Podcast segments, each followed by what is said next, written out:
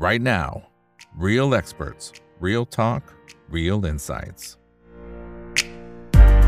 สวัสดีครับ สวัสดีเพื่อนๆนักทุนทุกคนนะครับ นี่คือ right now by อีกบรรพททุกเรื่องที่นักทุนต้องรู้นะครับ และสำหรับวันนี้สิ่งที่เราต้องรู้นะครับ ก็คือมุมมองของทางพีเอแล้วก็พี่อั้นนะครับ ถึงทิศทางของการลงทุน ซึ่ง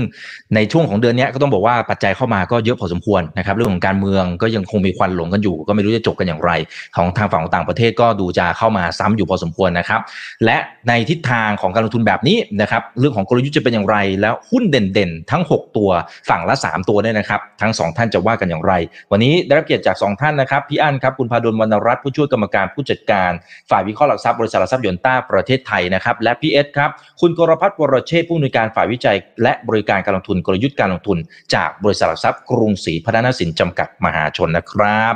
สวัสดีครับ สวัสดีทั้งสองท่านนะครับครับ สวัสดีคุณอีกแล้วก็เจ้าชายนะครับ ครับสวัสดีครับเจ้าหญิงอ่าแห่งวงการแล้วก็สอีกวัสด้วยคดีรับผมเจ้าชาย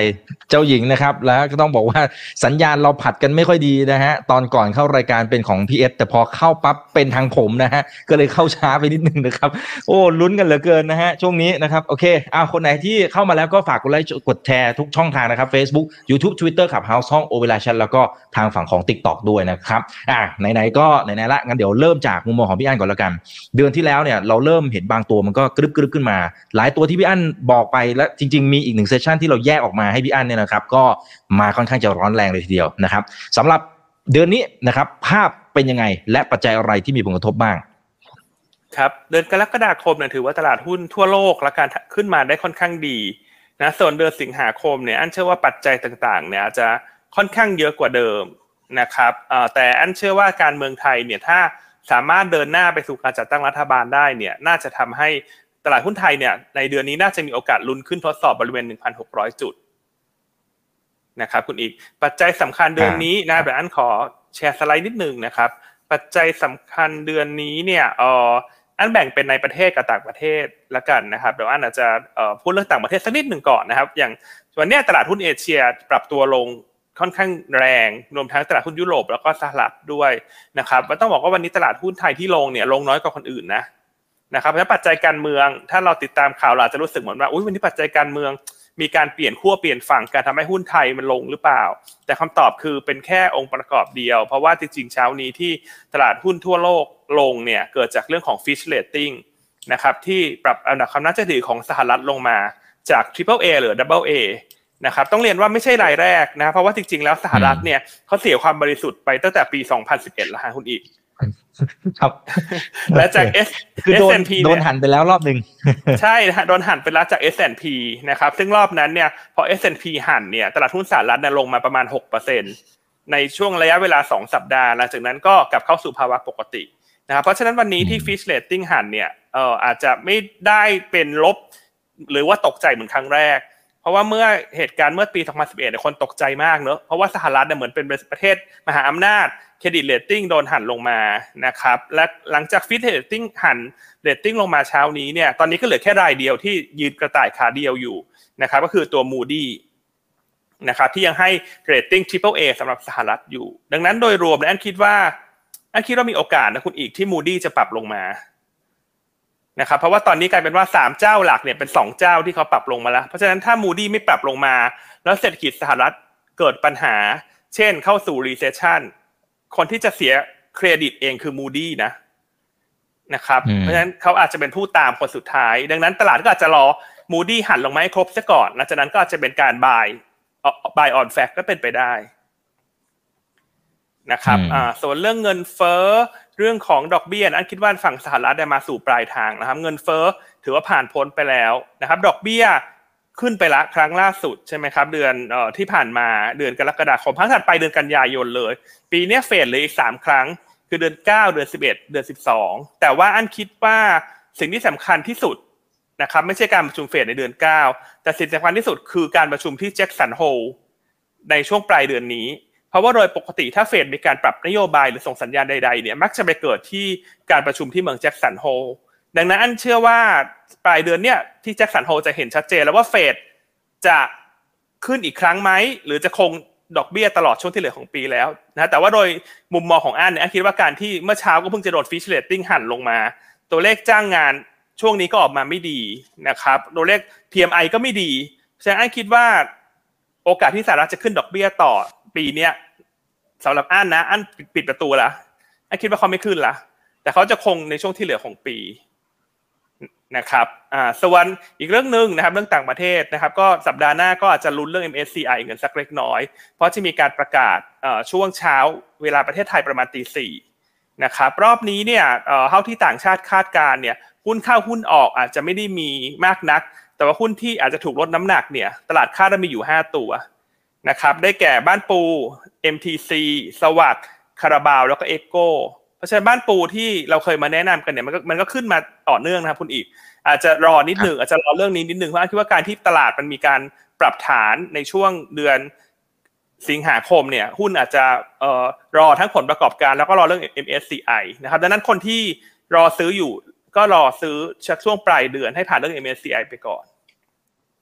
นะครับส่วนในประเทศอันอาจจะพูดนิดเดียวเรื่องการเมืองโดยอาจจะให้คุณเอ็กช่วยแชร์ที่เหลือเนาะการเมืองก็เดี๋ยวรอติดตามนะครับพรุ่งนี้ก็สารรัฐธรรมนูญจะรับคำร้องหรือไม่รับคำร้องแล้ววันศุกร์นี้การโหวตนายกจะเป็นอย่างไร แต่สำหรับมุมมองของอันเนี่ยอันเชื่อว่าแม้ว่าการเปลี่ยนฝั่งของการถอนตัวและการไม่ได้เปลี่ยนฝั่งนะขอขอขออนุญาตแก้คำพูดนะฮะการถอนตัวของพรรคเพื่อไทยออกจาก MOU เนี่ย คงต้องมาติดตามกันว่าเขาจะไปจับคู่กับใครบ้างนะครับ ซึ่งถ้าการจับคู่เนี่ยและนำไปสู่การโหวตนายกในวันศุกร์นี้นะอันเชื่อว่าแม้ว่าคะแนนสสโดยรวมจะได้ลดลง เช่นอาจจะเหลือสัก 270 260 กว่ากว่า แต่ถ้าพรรคร่วมรัฐบาลใหม่ไม่ได้มีพรรคพลังประชารัฐกับพลังพรรครวมไทยสร้างชาตินะคิดว่าสุดท้ายสุดท้ายแล้วเราจะผ่านผ่านบรรยากาศการเมืองไปได้นะครับก็เดี๋ยวมาลุ้นกันวันศุกร์ครับคุณคุณคุณอีก อืมอืม ครับอ่าโอเคนะครับคือมันก็มีปัจจัยทั้งบวกแล้วก็ลบสลับกันไปนะครับอ่าฝั่งคอมเมนต์มองอย่างไรนะครับให้น้ำหนักตัวไหนนี่ตอนนี้กองเชียร์มาเต็มเลยนะครับ แฟนคลับทั้งสองท่านเจ้าชายเจ้าหญิงข้านะฮะแล้วก็ส่งหัวใจเข้ามาบอกรอฟังทุกต้นเดือนในรายการคุณอีกอ่าโอเค เป็นแฟนคลับทั้งสองท่าน เชิญครับพี่เอ็ดครับ ครับ ก็จริง ๆ เดือนนี้มองคล้ายๆที่คุณคุณนั่นได้เรียนไปเลยนะครับว่าน่าจะเป็นอะไรที่ unlock ในเรื่องตัว upside ให้กับบ้านเราได้นะก็คงเป็นเรื่องตัวด้านการเมืองนะครับ เราโจหัวเดือนสิงหาคมว่า My of Smile นะครับ ก็หวังว่าจะเป็นภาพนี้นะนะครับ ก็เดี๋ยวตามดูกันนะครับเดือนที่แล้วต้องบอกว่าหุ้นที่เราแนะนำก็ถือว่าให้ผลตอบแทนใช้ได้นะครับโดยภาพรวมก็เป็นบวกกับทุกตัวนะครับหุ้นที่แนะนำรายการก็มี performance ที่ดีนะครับผมสรุปภาพของตัวเดือน สิงหาคมไว้แบบนี้ครับ มองเหมือนคุณพาดลเลยว่าตลาดเองเนี่ยมีโอกาสที่จะปรับตัวขึ้นนะครับใกล้ๆพันหกร้อยบวกลบเนี่ยนะครับมีโอกาสที่คาดหวังได้นะครับเรื่องแรกนะครับเรื่องแรกนะครับอย่างที่คุณพันธ์ได้เรียนไปว่ากว่าจะมีการประชุมดอกเบี้ยนโยบายอีกรอบหนึ่งเนี่ยก็คือรอบเดือนกันยายนนะครับแล้วก็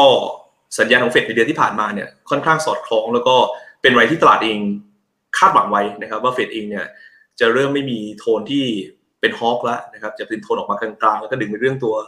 data dependent ในแต่ละรอบการประชุมไปนะครับ ซึ่งถ้าเรามาดูนะครับจะเห็นว่า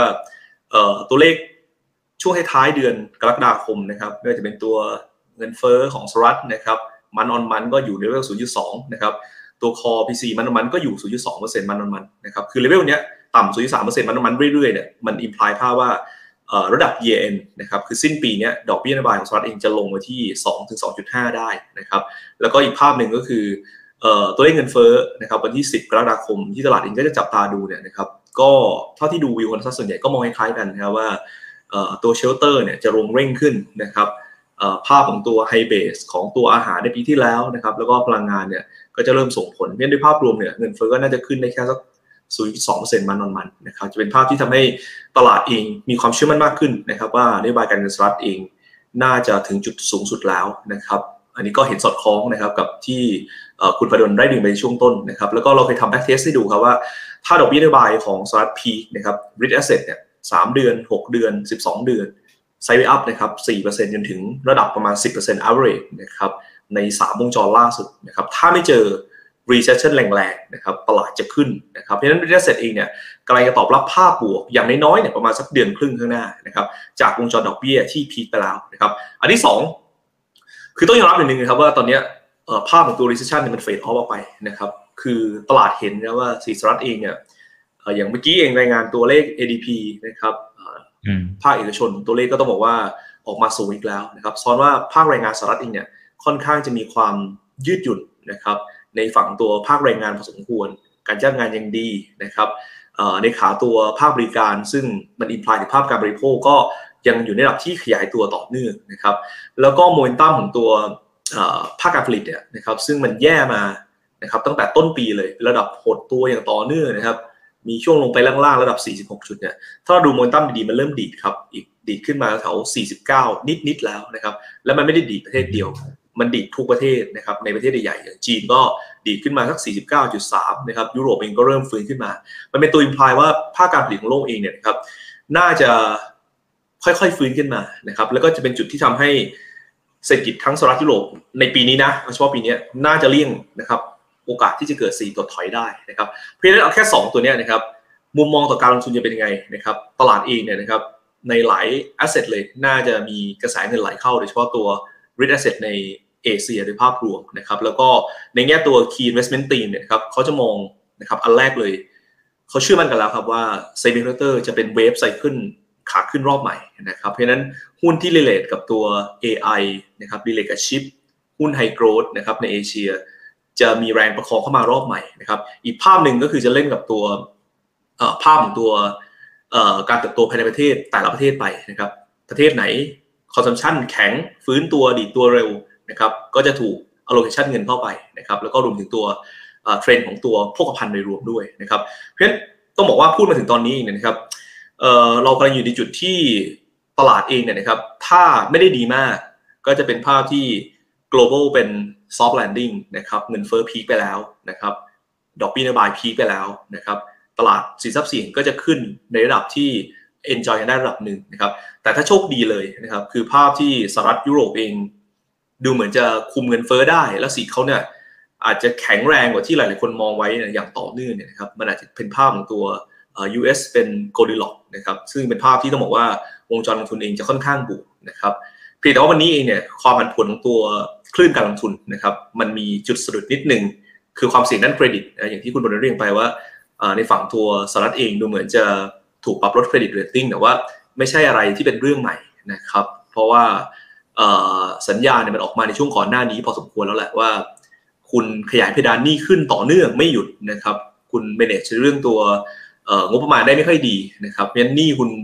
บวมขึ้นเรื่อยๆนะครับเพราะฉะนั้นในแง่เครดิตเรตติ้งความเสี่ยงคุณสูงขึ้น ก็ต้องรับต้นทุนทางการเงินที่สูงขึ้นเช่นกันนะครับก็เป็นที่มาว่าเครดิตเรตติ้งก็ถูกปรับลงนะครับ อันนี้ก็เลยเป็นภาพที่ทำให้ตัวสหรัฐเองผมคิดว่า อาจจะมีจังหวะของการพักฐานบ้าง ถ้าอ้างอิงกับรอบก่อนแล้วกันนะครับ จริง ๆ รอบก่อนเนี่ยมันลงแรงมากนะ มันลงก่อนหน้าเนี่ยสามวันสี่วัน แล้วก็มันมีผสมลงในเรื่องตัวนี่ยุโรปด้วยนะ ในปี 2011 ที่ที่คุณได้เรียงไปว่าไอ้ตอนนั้นเนี่ยตัว S&P rating นะครับ S&P credit เขามีการปรับตัวเอ่อ rating สหรัฐลงจาก triple A นะครับ ลงมาเป็น double A บวกเหมือนกันเนี่ยนะครับเอ่อผมว่ารอบนี้เองเนี่ย อาจจะไม่ได้ลงแรงขนาดนั้น เพราะมันไม่ใช่เรื่องที่ตลาดเองไม่ได้คาดการไว้นะครับ แต่ว่าถ้าคิดว่า Impact พอประกาศแล้วเนี่ยมันลงมาสักกี่วันก็มาสักสองถึงสามวันแล้วจากนั้นก็จะเป็นภาพของการไซด์เวย์นะครับโดยภาพรวมคิดว่าด้านเครดิตนะครับถ้ามองย้อนกลับไปโครงสร้างสถาบันการเงินของทั้งสหรัฐยุโรปเองเนี่ยมันมีการปรับแก้ทั้ง regulation ด้วย ทั้งมีการทำ stress test ด้วย ก็เลยคิดว่ายังน่าจะประคองตัวได้นะครับตลาดจะมีสักสองสามวันนะครับอันนี้ก็เลยเป็นภาพที่ ปัจจัยประเทศเดือนนี้จริงผมคิดว่าเป็นภาพบวกเลยแหละนะครับและจะทำให้ตัวตลาดเองมีโอกาสที่ดีนะครับถ้าพ้นในเรื่องตัวเครดิตริสของสหรัฐเป็นนิดนึง ส่วนบ้านเราเองเนี่ยมันเหมือนกับลู่มาเรื่อยๆนะหรือเรื่องการเมืองว่าจะไปในทิศทางไหนเท่านั้นเองก็ต้องตามดูครับว่าท้ายสุดเองเนี่ยจะตั้งรัฐบาลได้เลยไหมในวันที่สี่สิงหาคมนี้ หรือว่าอาจจะต้องเลื่อนไปอีกสักสัปดาห์หนึ่งนะครับ ถ้าเกิดยังฟอร์มไม่ได้นะครับ อันนี้ก็เป็นอะไรที่เราต้องติดตาม แต่ว่าอย่าลืมนะครับว่าการเมืองกดดันตลาดหุ้นไทยมา 2 เดือนเกือบ2 เดือนครึ่งนะครับ และเป็นจุดที่ทุกคนเองเนี่ยคือลดความเสี่ยงล่วงหน้ามาหมด ทุกคนกลางล่มไว้อย่างเต็มที่นะครับ ถ้ามันคลายนะครับ ก็หมายถึง upside ที่มันจะเปิดให้กับตลาดนั่นเองนะครับ เดือนนี้ก็เลยคิดว่าโดยภาพรวมโอกาสที่เห็นความชัดเจนเชิงบวกมีมากกว่า คิดว่าตลาดนี้น่าจะ sideway up ครับอืมอืมครับอ่าแต่เนี่ยในคอมเมนต์เข้ามาหลาย ๆ ท่านนะครับเขาบอกว่าเออก็อาจจะมีโอกาสนะครับที่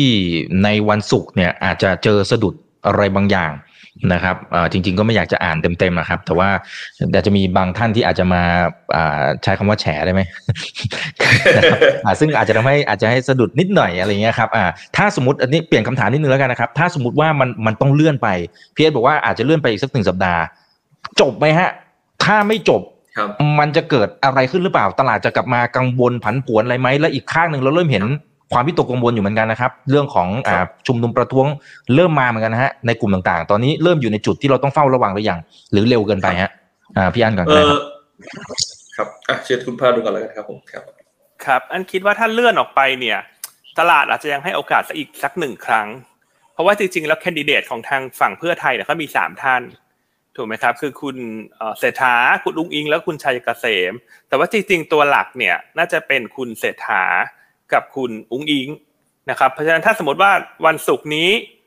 ได้ส่งคุณเศรษฐาขึ้นไปโหวตนะครับ และมีเหตุการณ์ใด ๆ ที่ทำให้อาจจะเป็นเรื่องของการฟาวแล้วกันเนาะอาจจะฟาวแล้วทำให้ไม่ได้ข้อสรุปเนี่ยอันคิดว่ายังมีโอกาสอีกครั้งหนึ่งที่จะเป็นคุณอุ้งอิง แต่ถ้าคุณอุ้งอิงโหวตแล้วไม่ผ่าน อันว่าตอนนั้นเนี่ยบรรยากาศของตลาดมันจะร้อนแรงมากขึ้น เพราะมันกลายเป็นว่าเอ่ออาจจะเป็น นายกจากพักลำดับสามหรือลำดับสี่นะครับ ซึ่งอาจจะทำให้คนกังวลว่าถ้าเป็นสุดท้ายแล้วมันพลิกไปพลิกมาแล้วมันเป็นฝั่งของพลังประชารัฐนะครับ กับอีกฝั่งหนึ่งก็คือรวมไทยสร้างชาติเนี่ยเข้ามาเป็นตัวแปรในรัฐบาลเนี่ยอันคิดว่าตอนนั้นบรรยากาศการชุมนุมอาจจะร้อนแรงขึ้นนะครับเพราะฉะนั้นถ้าสุกนี้ได้ไม่จบอันคิดว่าตลาดจะให้โอกาสอีกครั้งหนึ่งแต่ถ้าเลยอีกครั้งหนึ่ง มันมีโอกาสสลับขั้วแล้วตอนนั้นจะเป็นปัจจัยลบครับ อืมอืมครับอ่าพียรมองเรื่องของการชุมนุมประท้วงยังไง ตรงนี้มันน่าจะเป็น downside อีกอันหนึ่งไหมครับ หรือหรือบ้านเรามันก็อาจจะชินกับสถานการณ์แบบนี้ไปแล้ว เออคือผมจริงผมมองคล้ายๆคุณพาดลนะว่า solution ที่ตลาดนะครับ คาดหวังก็คือมันก็ควรจะเป็นแคนดิเดตนายกมาจากพรรคลำดับที่หนึ่งนะครับ หรือพรรคลำดับที่สอง นะครับอยู่ในอยู่ในกรอบนี้เพราะฉะนั้นผมคิดว่ารอบนี้ต่อให้สะดุดนะครับตลาดเองก็จะพักแค่สั้นๆครับแล้วก็อาจจะเป็นโอกาสนะครับแล้วรอบต่อไปเนี่ยก็ควรจะต้องเขาเรียกอะไรอะเป็นรอบที่ 3 แล้วก็ควรจะต้องได้หรือเปล่า ถ้าไม่ได้เนี่ยผมคิดว่าตลาดเองจะตีเป็นภาพที่อาจจะมีความเสี่ยงสูงขึ้นนะครับเพราะฉะนั้นก็ต้องระมัดระวังนิดนึง แต่ว่าโดยภาพรวมเองเนี่ยเท่าที่เราเห็นเรื่องการชุมนุมประท้วงก็ยังต้องบอกว่ายังเป็นการชุมนุมท้วงนะครับที่แสดงออกทางการเมืองนะครับอยู่ในกรอบ กติกากันอยู่นะครับ ยังไม่ได้มีความรุนแรงอะไรเกิดขึ้น ก็ต้องบอกว่าเออมันก็กระทบจิตยานะครับด้านการลงทุนบ้างแหละแต่ว่าเออภาพที่เราเห็นประมาณนี้นะครับก็อาจจะยังไม่ได้มีเอฟเฟกต่อตัวตลาดหุ้นแบบมีนัยสำคัญมากมายนะแต่ถ้ามันลุกลามบานปลายนะครับแล้วก็รุนแรงขึ้นเรื่อยๆอันนี้ก็จะเป็นอะไรที่ไม่ตลาดเองเนี่ยอาจจะมีขา downside กัน เพราะฉะนั้นเอาเป็น base case ก่อนผมยังคิดว่าเราน่าจะฟอร์มรัฐบาลได้ภายในคครึ่งแรกของเดือนนี้ผมยังมองภาพเดิมนะครับ รึ่งแรกของเดือนนี้ก็หมายความว่ามีเวลา 2 สัปดาห์นะครับก็จะโหวตครั้ง 2 ครั้งหรือไม่เกิน 3 ครั้งจากนี้น่าจะฟอร์มรัฐบาลได้เพียงถ้ามองไปแบบนี้มันจะเป็นการที่เปิด upside ให้กับตลาดครับในภาพรวมเพราะว่าในขาตัวความเสี่ยงเนี่ยทั้งนโยบายนะครับของว่าที่ผู้นำรัฐบาลนะครับในแต่ละรอบเนี่ยตลาดมัน adjust position มาก่อนแล้วนะครับแล้ว position ของตัวตลาดตอนนี้นะครับโดยส่วนใหญ่คนอยู่ outside นะครับคือดึงหุ้นดึงเงินออกมานั่งอยู่รอความชัดเจนด้านการเมืองเพราะว่า มันคาดการยากจริงๆแม้แต่ทุนต่างชาติเองเนี่ยเขาก็เห็น opportunity ที่อื่นมากกว่าเขาก็ก็รอได้ในบ้านเราก็ยังไม่ชัด ถ้าชัดเมื่อไหร่ก็ position มันก็จะกลับเข้ามานะครับโดยเฉพาะในสถานการณ์ที่ตลาดหุ้นไทยตอนนี้ก็ต้องบอกว่าเป็นหนึ่งในไม่กี่ตลาดที่ valuation มันยังเป็น discount จากค่าเฉลี่ยอยู่นะครับเพราะฉะนั้นก็ตามลุ้นกันนะครับโดยเฉพาะสัญญาณตัว earning momentum กลุ่มแบงค์นะครับกลุ่มพลังงานที่ออกมาเนี่ยตอนนี้โทนมันออกมาค่อนข้างจะผมคิดว่าค่อนข้างดีเลยนะครับ earning app เซอร์ไพรส์บวกหน่อยๆเราไม่ได้เห็นโมเมนตัมของ earning บ้านเราในส่วนตัว Big Cap นะครับแบบนี้มาสักสามไตรมาสแล้วนะคุณพาดลนะครับนี่เป็นไตรมาสหนึ่งที่โมเมนตัมมันเริ่มดีขึ้นครับผม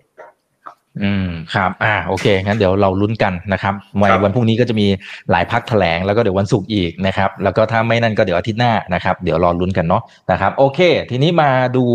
อ่าหกหุ้นเด่นนะครับ เดี๋ยวเริ่มจากพี่อั้นนะครับ ว่าตัวแรกจะส่งตัวไหนเข้าประกวดนะครับอ่ามาได้เลยนะครับ นี่ขึ้นแล้วนะครับ เอ๊ะหน้าจอไม่ขึ้นนะครับสักครู่นะครับ ครับ เหมือนจะยังไม่ขึ้นนะฮะอืม ครับโโอเคอะเดี๋ยวรอหน้าจอขึ้นอันคิดว่าอีกสินทรัพย์หนึ่งที่น่าสนใจในเดือนนี้ อันคิดว่าทองคำน่าสนใจนะครับ เพราะว่าถ้าไปดูคราวที่แล้วเนี่ยที่เอ่อมีการ downgrade rating ของสหรัฐลงโดย S&P เนี่ยทองคำเป็นสินทรัพย์ที่ให้ผลตอบแทนดีที่สุดในสองสัปดาห์หลังจากถูก downgradeนะครับเพราะฉะนั้นถ้าหลาย ๆ ท่านอาจจะมองว่า เออช่วงในการเมืองฉันก็ไม่อยากจะลุ้นเยอะถูกไหมครับว่าไม่รู้โหวตผ่านไม่ผ่านจะเอาเงินไปลงทุนอะไรดีอันคิดว่าเอาเงินไปพักที่ทองคำรอก่อนก็ได้นะครับเพราะว่าการที่ถูก downgrade rating จะตามมาด้วย dollar index อ่อนค่า bond yield จะปรับตัวลง ซึ่งตรงนี้มันจะเอื้อหนุนต่อราคาทองคำได้พอสมควรนะครับอรอบที่แล้วทองคำขึ้นไปประมาณ 10%เลยนะ หลังจากถูกลดน้ำหนักความน่าเชื่อถือเพราะฉะนั้นรอบนี้ถ้าจะมองผลกระทบว่าสักครึ่งหนึ่งเนี่ยเรามองตรงนี้เราเข้าซื้อเราก็จะคาดหวังสัก 4-5%ก็ได้ นะครับส่วนหุ้นเด่นประจำเดือนสิงหาคมนะครับอันยังชอบกลุ่มพลังงานอยู่ต่อเนื่องจากเดือนกรกฎาคมแล้วก็มิถุนายน แต่ว่าเดือนนี้อันเปลี่ยนมาเป็นพลังงานที่เป็นปลายน้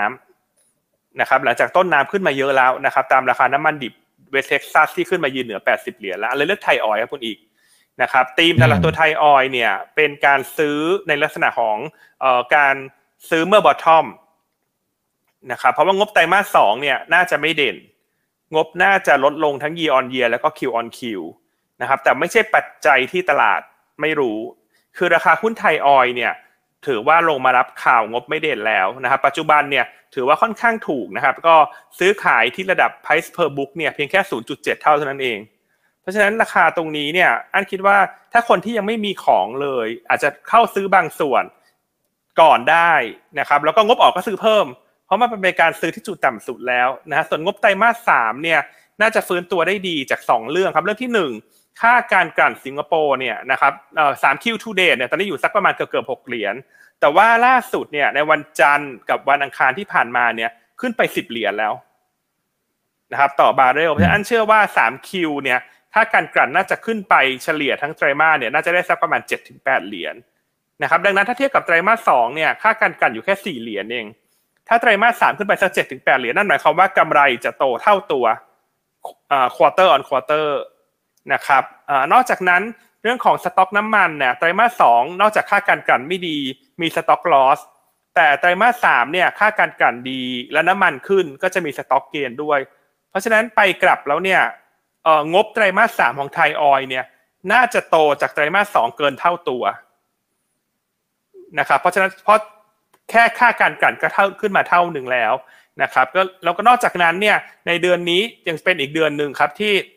ยังเห็นภาวะsupply ที่มันตึงตัวมากขึ้นนะครับในเรื่องของตลาดน้ำมัน เพราะว่าซาอุดิอาระเบียเนี่ยคงการลดกำลังการผลิตน้ำมันหนึ่งล้านบาร์เรลต่อไปอีกเดือนหนึ่ง และตอนนี้เริ่มมีข่าวแล้วว่าอาจจะลดเพิ่มไปอีกถึงเดือนกันยายนนะครับขณะที่เดือนสิงหา รัสเซียจะลดการส่งออกน้ำมัน 5 0 0แสนบาร์เรล ซึ่งอันนี้เป็นส่วนเพิ่มจากเดือนกรกฎาที่รัสเซียไม่ได้สมัครใจในการลดการส่งออก ดังนั้นอันมองเบ็ดเสร็จโดยรวมเนี่ยไทยออยน่าสนใจในธีมของ bottom fishing นะครับ เพราะว่างบไตรมาสสองเนี่ยน่าจะเป็นไตรมาสที่แย่ที่สุดของปีนี้ไปแล้วนะครับเราให้ราคาเป้าหมายไว้ที่ 60 บาทสำหรับไทยออยครับ ก็เป็นตัวแรกที่อันอย่างนี้รอรอประกาศผลประกอบการแล้วออกมาแย่จริง แล้วก็ค่อยเข้าไปซื้ออย่างนั้นน่าจะเป็นกลยุทธ์ไหมพี่อันหรือสามารถ สะสมได้เลย อันคิดว่าสะสมได้เลยนะครับ เพราะว่าจริงๆงบไม่ดีแต่คนรู้อยู่แล้ว แต่สมมติถ้า แต่สมมุติว่าถ้าท่านแบบเออไม่ค่อยชอบผ่านผวนระยะสั้น รอซื้อเมื่องบออก อาจจะได้สูงหรือต่ำกว่าตรงนี้ แต่โอกาสที่หุ้นจะปรับตัวลงจะจำกัดละแต่ซื้อตรงนี้มันอาจจะได้ถูก แต่ก็มีโอกาสถูกกว่าหรือเปล่าถ้าตลาดผันผวนนะครับ แต่ว่างบออกเนี่ยว่าตรงนั้นเนี่ยคนรอ buy on fact อยู่ค่อนข้างเยอะครับ อืม ครับ อ่า โอเค เคลียร์นะครับ อ่า เลยครับพี่เอสครับ ตัวแรกนะครับ ของฝั่งพี่เอสครับ เดี๋ยวขออนุญาตแชร์แป๊บหนึ่งครับ ได้ครับ ได้ครับ มีบางท่านคุณครับ บอกว่า โอ้เดือนนี้ดีมีบอลให้ดูด้วยนะพี่เอสนะครับโอเค เดี๋ยวตามดูบอลกัน ครับครับ ก็เดือนนี้เหมือนเดิมนะครับ ก็เราก็เลือกหุ้นมาเจ็ดตัว ต้องบอกว่าเป็นรอบที่เรามองนะครับหุ้นที่มันอยู่ในโซนล่างเนี่ย น่าจะฟื้นตัว นะครับในหลาย ๆ ตัวเลยนะครับเราชอบตัวที่อยู่จากเดือนก่อนแล้วกันนะครับ ก็จะมีตัวปตทนะครับมี b a r r i a นะครับมี HANA นะครับเป็น 3 ตัวหลักที่วางไว้จากรอบก่อนนะครับขณะที่ตัวที่เข้ามาใหม่จะมี Macro นะครับ SCB Stake นะครับแล้วก็ WHA นะครับเห็นว่าเราพยายามเลือกหุ้นที่อยู่ในโซนล่างนะครับเข้ามาเยอะขึ้นแล้วก็บางตัวเนี่ยจะได้ในสงบวกในเรื่องตัว ประเด็นด้านการเมืองด้วยนะครับความชัดเจนการกระตุ้นเศรษฐกิจนะครับพวกค้าปลีกพวกรับเหมานะครับธนาคารพาณิชย์เนี่ยน่าจะมีโอกาสเอาเปอร์ฟอร์มดีขึ้นนะครับมาดูตัวแรกนะครับที่เราเลือกนะครับครับตัวแรกก็คือตัว CP Extra นะครับหรือว่า Macro เดิมนะครับเอ่อต้องยอมรับเป็นหนึ่งว่า Macro เป็นหุ้นที่มีความคาดหวังการเติบโตที่สูงนะครับแล้วก็ทำ e a r n i n g ได้ไม่ค่อยดีนะครับไม่ค่อยดีตามเป้าสักเท่าไหร่ ลาดก็มีการปรับประมาณการลงมาต่อเนื่องแต่ว่าเลเวลตรงนี้ผมคิดว่าหุ้นเองเนี่ยเอ่อมันเริ่มมีสัญญาณที่ดีขึ้นนะครับโดยเฉพาะช่วงเดือนกรกฎาคมเนี่ยนะครับถ้าไปดูสัญญาณเซ็นโตเซลเดือนกรกฎาคมนะครับกลุ่มค้าปลีกเองเนี่ยดูเหมือน CP Extra กับตัว CPO เนี่ยทำได้ค่อนข้างดีนะครับแล้วก็ประกอบกับหุ้นค้าปีกถ้าใครไปดูในเชิงโครงสร้างของราคานะครับเห็นภาพหนึ่งว่าเออมันเป็นเป้าของฟันโฟด้วยส่วนหนึ่งนะครับหุ้นมันมีสัญญาณที่จะ perform นะครับตั้งแต่รอบ January ต้นปี แล้วก็อีกรอบหนึ่งก็คือ ก่อนการเลือกตั้งนะครับ แต่พอเลือกตั้งมาปุ๊บเนี่ยนะครับหุ้นกลุ่มค้าปลีกไหลลงมาเรื่อยๆเลยนะครับ เพราะว่าความเชื่อด้านการเมืองยังไม่เกิดนะครับ เป็นหุ้นที่ถูกลดน้ำหนักออกมาจาก foreign ผมเลยคิดว่าถ้าการเมืองในเดือนนี้ซึ่งน่าจะมีจุดที่ชัดเจนขึ้นนะครับผมว่ากลุ่มค้าปลีกจะเป็นเป้าของ fund flow ที่เขาจะดึงโพชั่นกลับขึ้นมา ก็เลือกตัวที่ครึ่งหลังเองเนี่ยเออร์เน็งจะริ่งขึ้นนะครับตัว c p x ซ่าเป็นตัวที่ โมเดลการเติบโตในช่วงครึ่งหลังนะครับน่าจะทำได้ดีขึ้นต่อเนื่องนะครับเพราะในภาพรวมเองหุ้นอยู่ในโซนที่ต้องบอกว่าดีดิสเขานะครับ PE ตอนเนี้ยนะครับประมาณสัก20บาท29 เท่า เทียบกับ average ของกลุ่มประมาณสักสายสามนะครับเทียบกับ average ตัวเองเนี่ยก็ประมาณสักสาสิบห้าเท่า ผมคิดว่ามีมี discount ที่ที่น่าสนใจนะครับ แล้วก็การเติบโตนะครับก็ยังอยู่ในระดับที่ค่อนข้างสูงนะครับ ส่วนโมนตัมอีกเรื่องหนึ่งคือเรื่องตัวคอร์สครับนะครับ ต้นทุนพลังงานในรวมเนี่ยนะครับ ถ้าเรามาดูโครงสร้าง เราเห็นเลยว่าเอฟเฟกของตัว cost ที่ลงนะครับจะส่งผลบวกกับตัว CP Axtra มากที่สุดนะครับประมาณสัก 5%นะครับเพราะฉะนั้นครึ่งหลังนี้เนี่ยเป็นจุดที่เราจะเห็นตัวต้นทุนนะครับของกลุ่มโรยฟ้ากลุ่มค้าปลีกนะครับลงอย่างต่อเนื่องเร่งตัวขึ้นนะครับจากทิศทางตัวค่าไฟโดยรวมที่มันเริ่มลดดับลงมาเรื่อยๆนะครับก็เลยมองว่าตัวนี้น่าสนใจครับ นี่เป็นตัวแรกที่เราแนะนำครับ ก็มองค้าปลีก CPX ฟ้าครับผม ครับ อ่า โอเคนะครับ มีหลายคนแซวคุณก๊อตแลนด์บอกว่าพี่อั้นหน้าใสมากไปทำอะไรมานะฮะ โอเคนะครับ อะงั้นเดี๋ยวมาดูตัวที่สองนะครับ ของพี่อั้นได้เลยนะครับ ครับ ตัวที่สองอันแนะนำในธีมของคนที่เอ่อมองหาหุ้นที่เป็น asset อยู่ในต่างประเทศนะครับ เพราะว่าไม่อยากจะลุ้นมากนักกับปัจจัยการเมืองในประเทศ คือตัวของบ้านปูพาวเวอร์นะครับ อันนี้เป็นบริษัทลูกของ ตัวบ้านปูนะครับก็บ้านปูพาวเวอร์อันคิดว่าน่าสนใจในหลาย ๆ มิตินะมิติที่หนึ่งเนี่ยคือเรื่องของการที่ตัว BKV ก็ทำ carbon capture and storageถ้าจำกันได้ที่เราเคยมาคุยกับคุณอีกนะครับมันจะทำให้โรงไฟฟ้าของบ้านปูพาวเวอร์เนี่ยมันสะอาดมากขึ้นนะครับก็จะทำให้โอกาสที่จะขายไฟได้แพงขึ้นในระยะยาวเนี่ยอันนั้นเป็น upside ที่เรายังไม่รู้ไม่ได้ประมาณการนะฮะแต่ว่า short term เอ่อ factor ที่รออยู่ที่เป็นปัจจัยบวกเนี่ยคาดว่างบไตรมาสสองน่าจะโตเด่นทั้ง year on year แล้วก็ Q on Q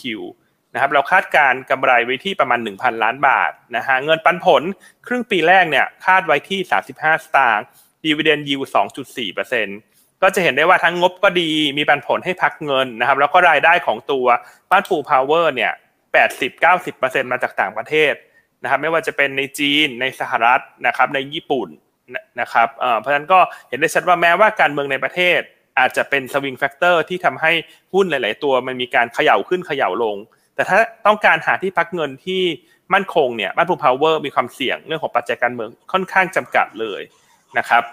ปีหน้าเนี่ยจะเป็นปีที่บ้านปูพาวเวอร์เนี่ยมีกำไรเติบโตโดดเด่นนะครับเพราะปีนี้เนี่ยโรงไฟฟ้าที่ญี่ปุ่นเขาเนี่ยมีการปิดซ่อมบำรุงทั้งปี คือโรงไฟฟ้านาโกโซ นะครับดังนั้นปีหน้าเนี่ยนาโกโซจะกลับมาจ่ายไฟเต็มปี ประกอบกับโรงไฟฟ้าเทมเปิลสองที่เพิ่งไปซื้อเพิ่มที่สหรัฐเนี่ยจะรับรู้รายได้ในครึ่งปีหลังของปีนี้ เต็มครึ่งปี และปีหน้าเต็มปีนะครับเพราะฉะนั้นเบ็ดเสร็จโดยรวมเนี่ยเห็นได้ว่าปีหน้าบ้านปูพาวเวอร์เนี่ยกำไรจะโตถึง 25%เลย ถือว่าเป็นโรงไฟฟ้าที่เติบโตค่อนข้างสูงนะ PE แค่ 10 เท่า Dividend Yield 5%นะครับดังนั้นอันคิดว่า หลังจากตลาดเริ่มเข้าใจเรื่องของตัว Carbon Capture and Storage หรือว่า CCS ของบ้านปูตัวแม่เนี่ยที่ทำผ่าน BKV เนี่ยสุดท้ายเดี๋ยวคนจะมองเห็นผลประโยชน์ทั้งเชนนะครับในในส่วนของธุรกิจ Natural Gas นะฮะ CCS แล้วก็โรงไฟฟ้าของบ้านปู Power ด้วยเช่นกันนะครับหากที่ปัจจัยบวกระยะสั้นนะฮะต้องบอกว่ามีอีกเรื่องหนึ่งที่เออน่าสนใจก็คือตอนนี้อากาศที่สหรัฐยังร้อนมาก ที่เท็กซัสเนี่ยอุณหภูมิทำจุดสูงสุดใหม่ เพราะฉะนั้นถ้าหาผู้ประกอบการที่มีโรงไฟฟ้าในสหรัฐที่ตั้งอยู่ที่เท็กซัสเนี่ยก็มีแค่ตัวของบ้านปูพาวเวอร์เท่านั้นนะครับเพราะฉะนั้นตรงนี้แน่นอนรายได้ไตรมาสสามเนี่ยอ๋ออันว่าน่าจะออกมาดีมาก เพราะว่าโรงไฟฟ้านี่หมุนตลอดจ่ายไฟตลอดจากการเกิดขึ้น heat wave แล้วเดี๋ยวไตรมาสสี่เนี่ยถามว่าเอ๊ะแล้วมันจะลดลงไหมอันจะบอกว่ามันไม่ลดลงนะคุณอีก เพราะว่าไตรมาสสามเนี่ยมันร้อนจัด แต่ว่าการเกิดเอลนีโญเนี่ยเดี๋ยวไตรมาสสี่จะหนาวจัด เพราะฉะนั้นไม่ว่าจะหนาวจัดหรือร้อนจัดเนี่ยความต้องการใช้ไฟจะเพิ่มขึ้นอย่างเอ่ออย่างแน่นอนนะครับเพราะฉะนั้นตัวที่สองอันมาเลมาในธีมของหุ้นปลอดภัย แต่ว่ามี upside ของกำไรแล้วก็ earning ก็โตดีคือบ้านปูพาวเวอร์นะครับให้ราคาเป้าหมายที่สิบห้าบาทสามสิบสตางค์ครับ ครับ อ่า โอเค นะครับ ตัวแรกคือท็อป ตัวที่สองคือบ้านปูพาวเวอร์ BPP นะครับ โอเคครับ เดี๋ยวมาที่ PS นะครับ ตัวแรกคือแมคโครเก่า นะครับ CP Axtra ตัวที่สองนะครับ ครับ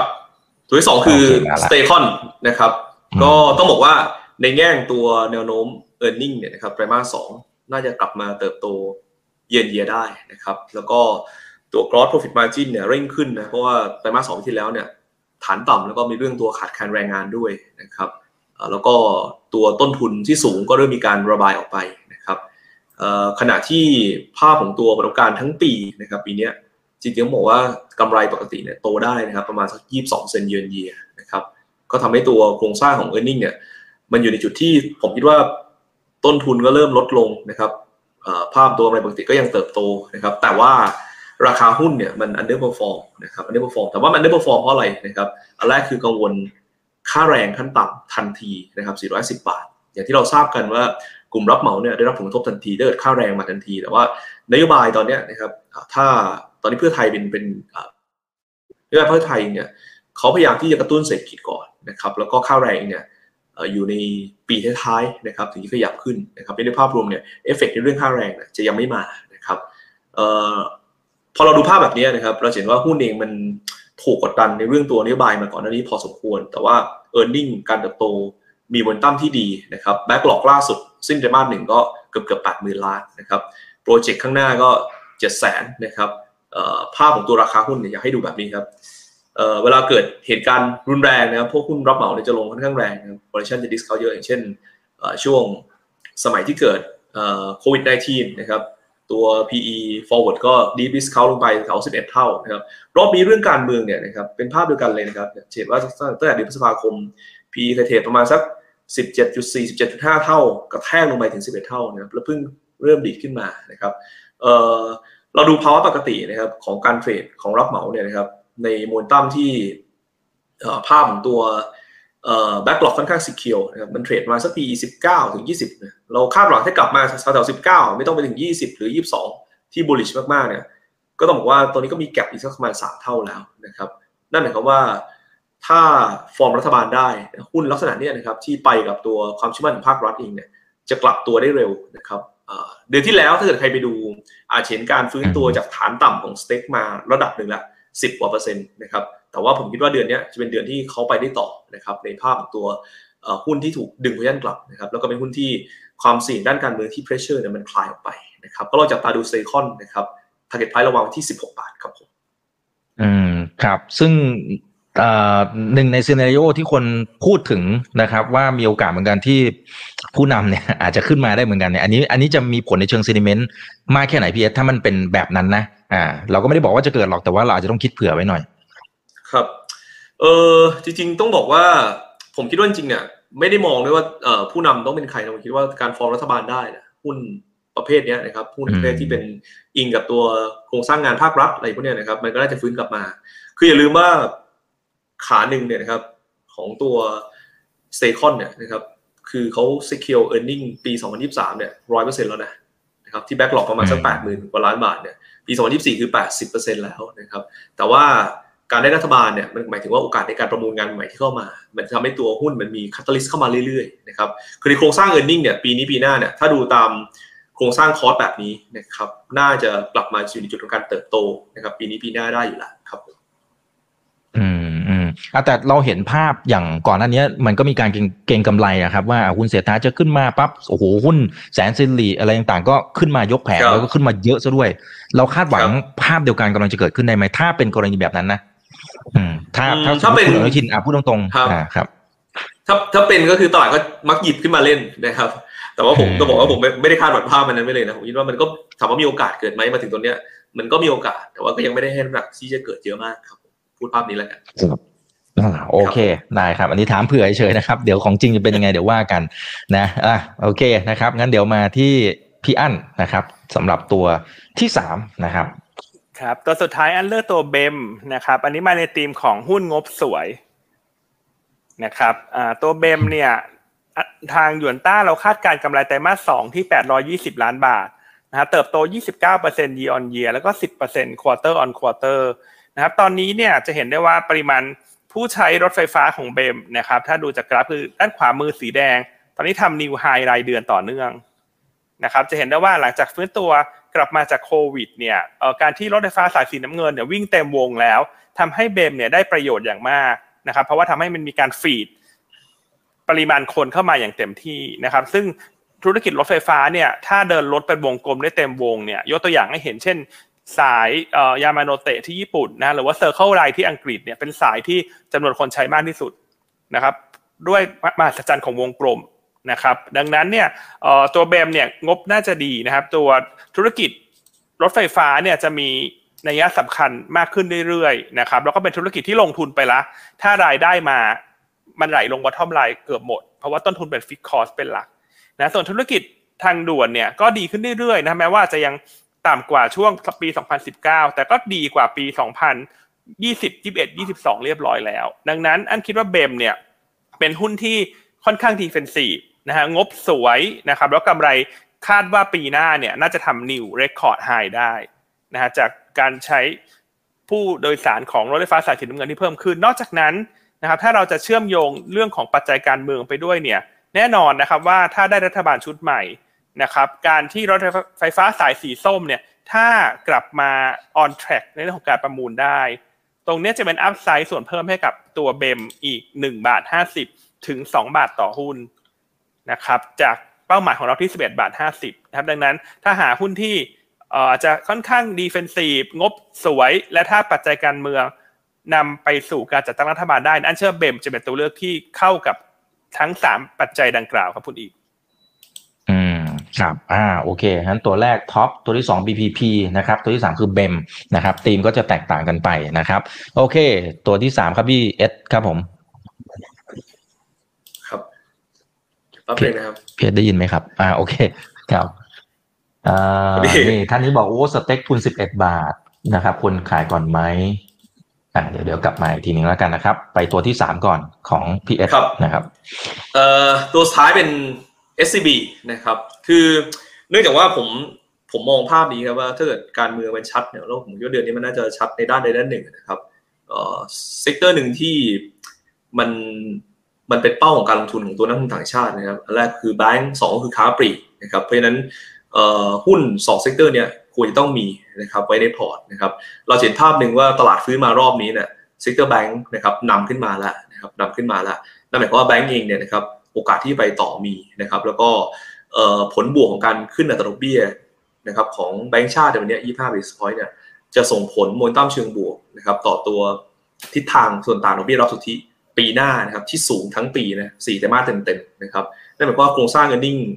ในปีหน้าเนี่ยถ้าสินเชื่อมาด้วยนะครับแล้วเป็นภาพที่เราคิดก็คือ NPL ของแบงก์เองเนี่ยครับจะเริ่มเจอจุด peak แล้วค่อยๆ ลดระดับลงมา e a r n i n g Bank จะมีโมเมนตัมที่ค่อนข้างดีนะครับผมคิดว่าตัวแบงก์เนี่ยยังเป็นอะไรที่เราสลับเปลี่ยนหมุนเวียนได้อย่างต่อเนื่องนะครับและเนื่องจากว่า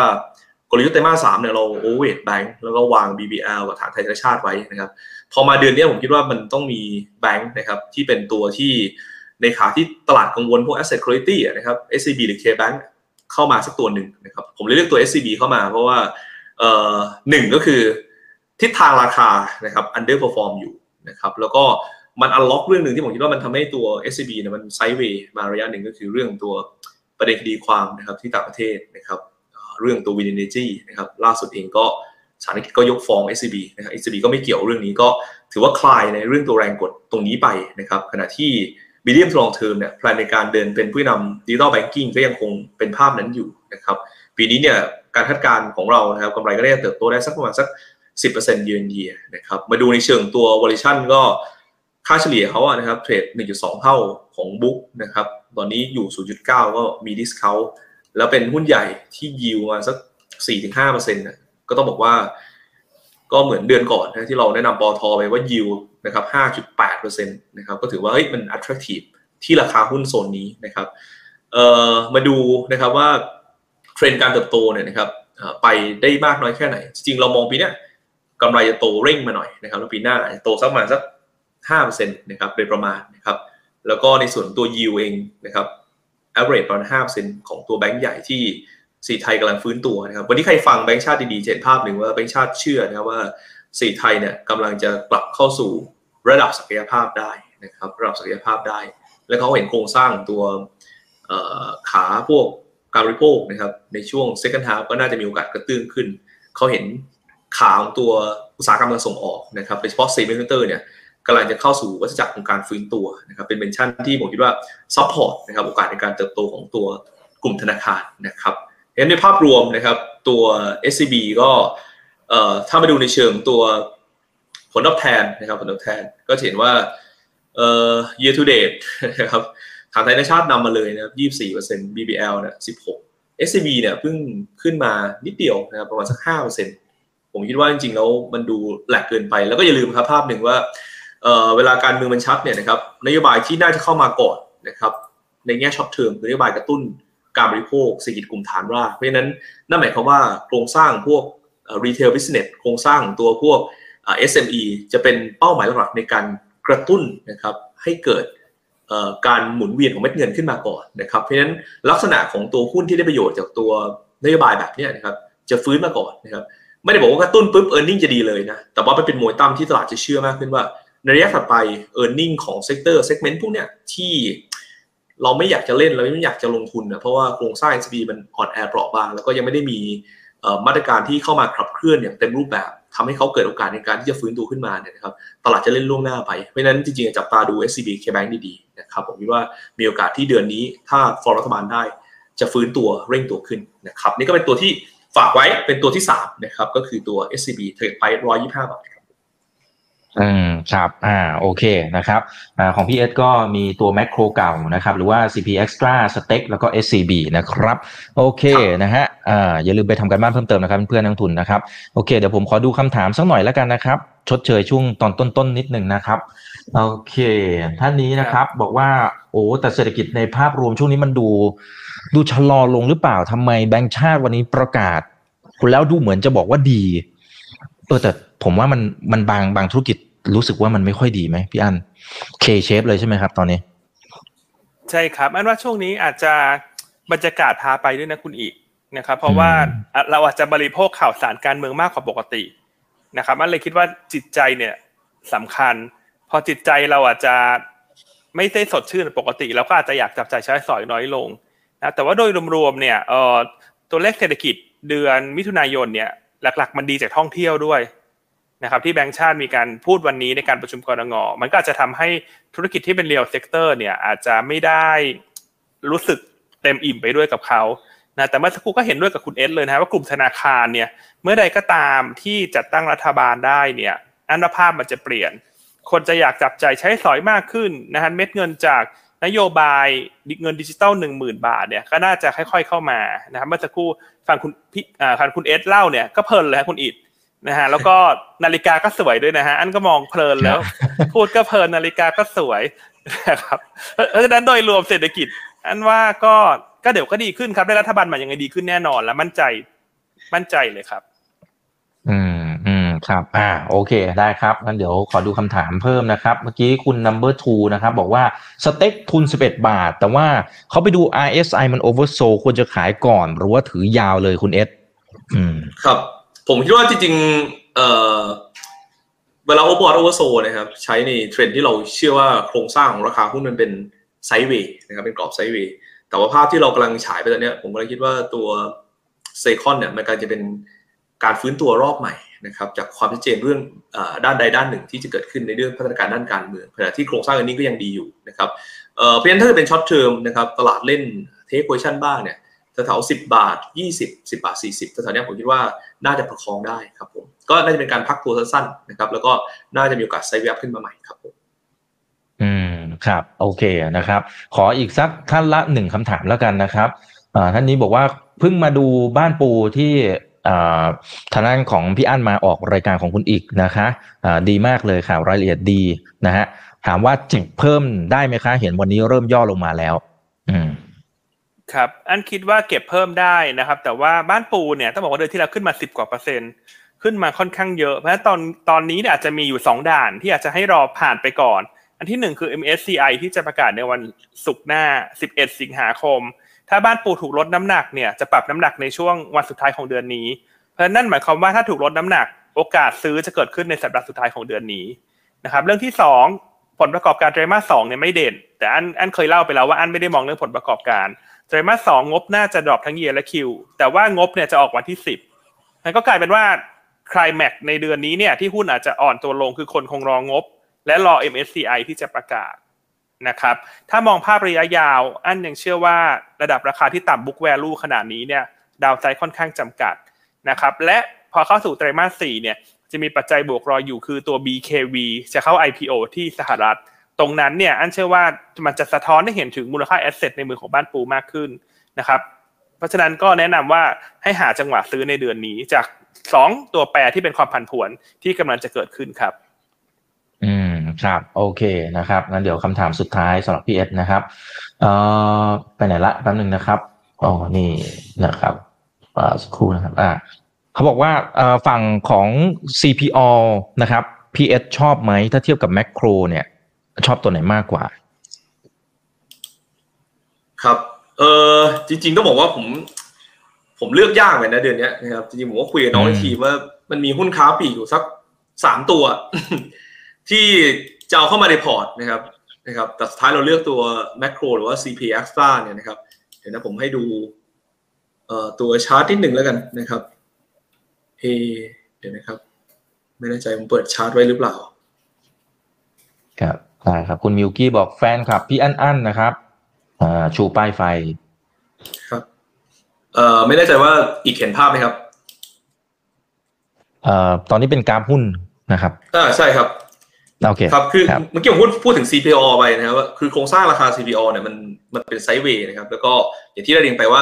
ในส่วนตัวเดือนกรกฎาคมเนี่ยนะครับถ้าไปดูยอดเซ็นโตเซลเนี่ยมี 2 ตัวที่ดูใช้ได้นะ คือ CP Extra กับตัว CPO แล้วตลาดเนี่ยในเดือนนี้นะครับ ดูสัญญาณหลาย ๆ ตัวเนี่ยเนื่องจากว่าโครงสร้างตัวหุ้น Big Cap หลายตัวเนี่ยมันลงมากองข้างล่างกันนะครับตลาดเองเนี่ยกำลังเล่นโมนตั้มแบบแบบ bottom out อะนะครับเหมือนที่ที่คุณพันธุ์รียนไปว่าบ้านปูเนี่ยนะครับเล่นนำเออร์เน็งขึ้นมาหน่อยนึงนะครับตลาดจะไม่ได้กังวลเออร์เน็งไตรมาสสองมากก็ได้นะอาจจะพักแป๊บเดียวแล้วก็ไปต่อนะครับแล้วหุ้นหลาย ๆ ตัวก็เป็นลักษณะนั้นอย่างเช่น semiconductor เองนะครับหลายคนเห็นฮาน่าที่เราแนะนำไปรอบก่อนหรือ KCE เนี่ยนะครับก็เล่นเป็นภาพนั้นนะว่าตลาดเชื่อว่า cycle ของตัวอุตสาหกรรมในกำลังจะฟื้น ภาพการฟื้นตัว quarter quarter กำลังจะเกิดขึ้นนะครับโครงสร้างอันนี้จริงๆ ยังไม่ได้แข็งแรงมาก แต่ว่า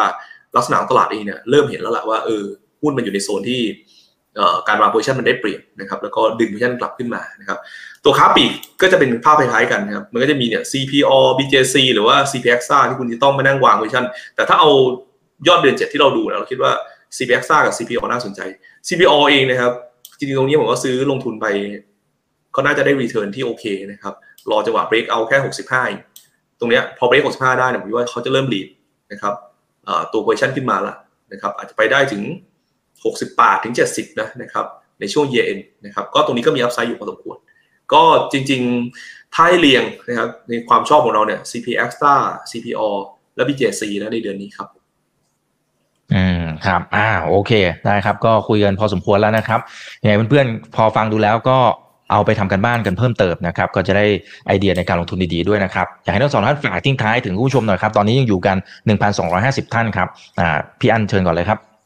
ครับอันคิดว่าเดือนนี้เนี่ยเป็นหัวเรียวหัวต่อสำคัญที่ทุกท่านรอคอยนะครับ เรื่องของปัจจัยการเมืองที่ปกคลุมตลาดหุ้นไทยมาเนี่ยตั้งในช่วง 2 เดือนที่ผ่านมาเนี่ย หลังจากที่เราทราบผลการเลือกตั้งเนี่ยต่างชาติขายสุทธิไป 4 0,000 กว่าล้าน เพราะฉะนั้นอันคิดว่าเมื่อใดก็ตามที่เราได้รัฐบาลเม็ดเงินต่างชาติน่าจะรอซื้อคืน ในระดับที่ใกล้เคียงกับที่ขายไป เฉพาะตั้งแต่วันที่เราทราบผลการเลือกตั้งเป็นต้นมานะครับเพราะสี่หมื่นกว่าล้านนะครับ ถ้าเราตีเป็นดัชนีเนี่ยทุกหมื่นล้านที่ต่างชาติซื้อโดยปกติหุ้นจะขึ้นสักสิบจุดนะครับ เพราะฉะนั้นถ้าสี่หมื่นล้านก็สี่สิบจุดนะฮะราคาปิดตรงนี้หนึ่งห้าห้าศูนย์อันคิดว่าเดือนนี้มีลุ้นพันหกร้อยจุดนะครับ แล้วก็อีกเรื่องหนึ่งที่อยากฝากไว้ ถ้าไปดูค่าทางสถิติเนี่ยทุกปีที่มีการเลือกตั้งสำหรับประเทศไทยนะครับ แย่สุด ตลาดหุ้นจะปิดเสมอตัวจากปีก่อนหน้า อันนี้คือกรณีที่แย่ที่สุด ซึ่งเกิดขึ้นสองปีในหกครั้งล่าสุด แต่อีกสี่ครั้งเนี่ย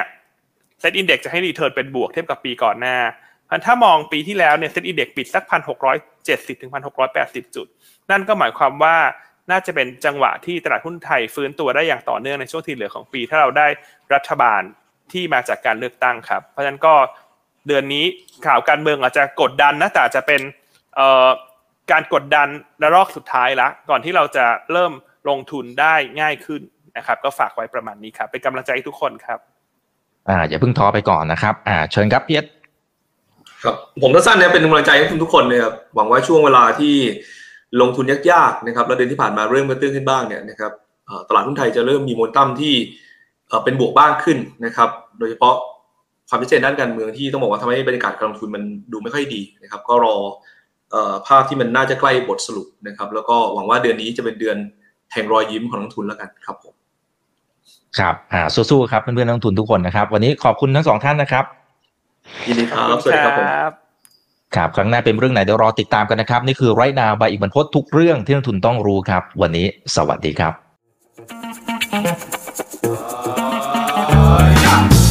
ถ้าชื่นชอบคอนเทนต์แบบนี้อย่าลืมกดติดตามช่องทางอื่นๆด้วยนะครับ ไม่ว่าจะเป็น Facebook, YouTube, Line Official, Instagram และ Twitter จะได้ไม่พลาดการวิเคราะห์และมุมมองเศรษฐกิจ และการลงทุนดีๆ แบบนี้ครับ อย่าลืมนะครับว่าเริ่มต้นวันนี้ดีที่สุด ขอให้ทุกท่านโชคดี และมีอิสรภาพในการใช้ชีวิต ผม อีกบรรพฒนาเพิ่มสุขครับ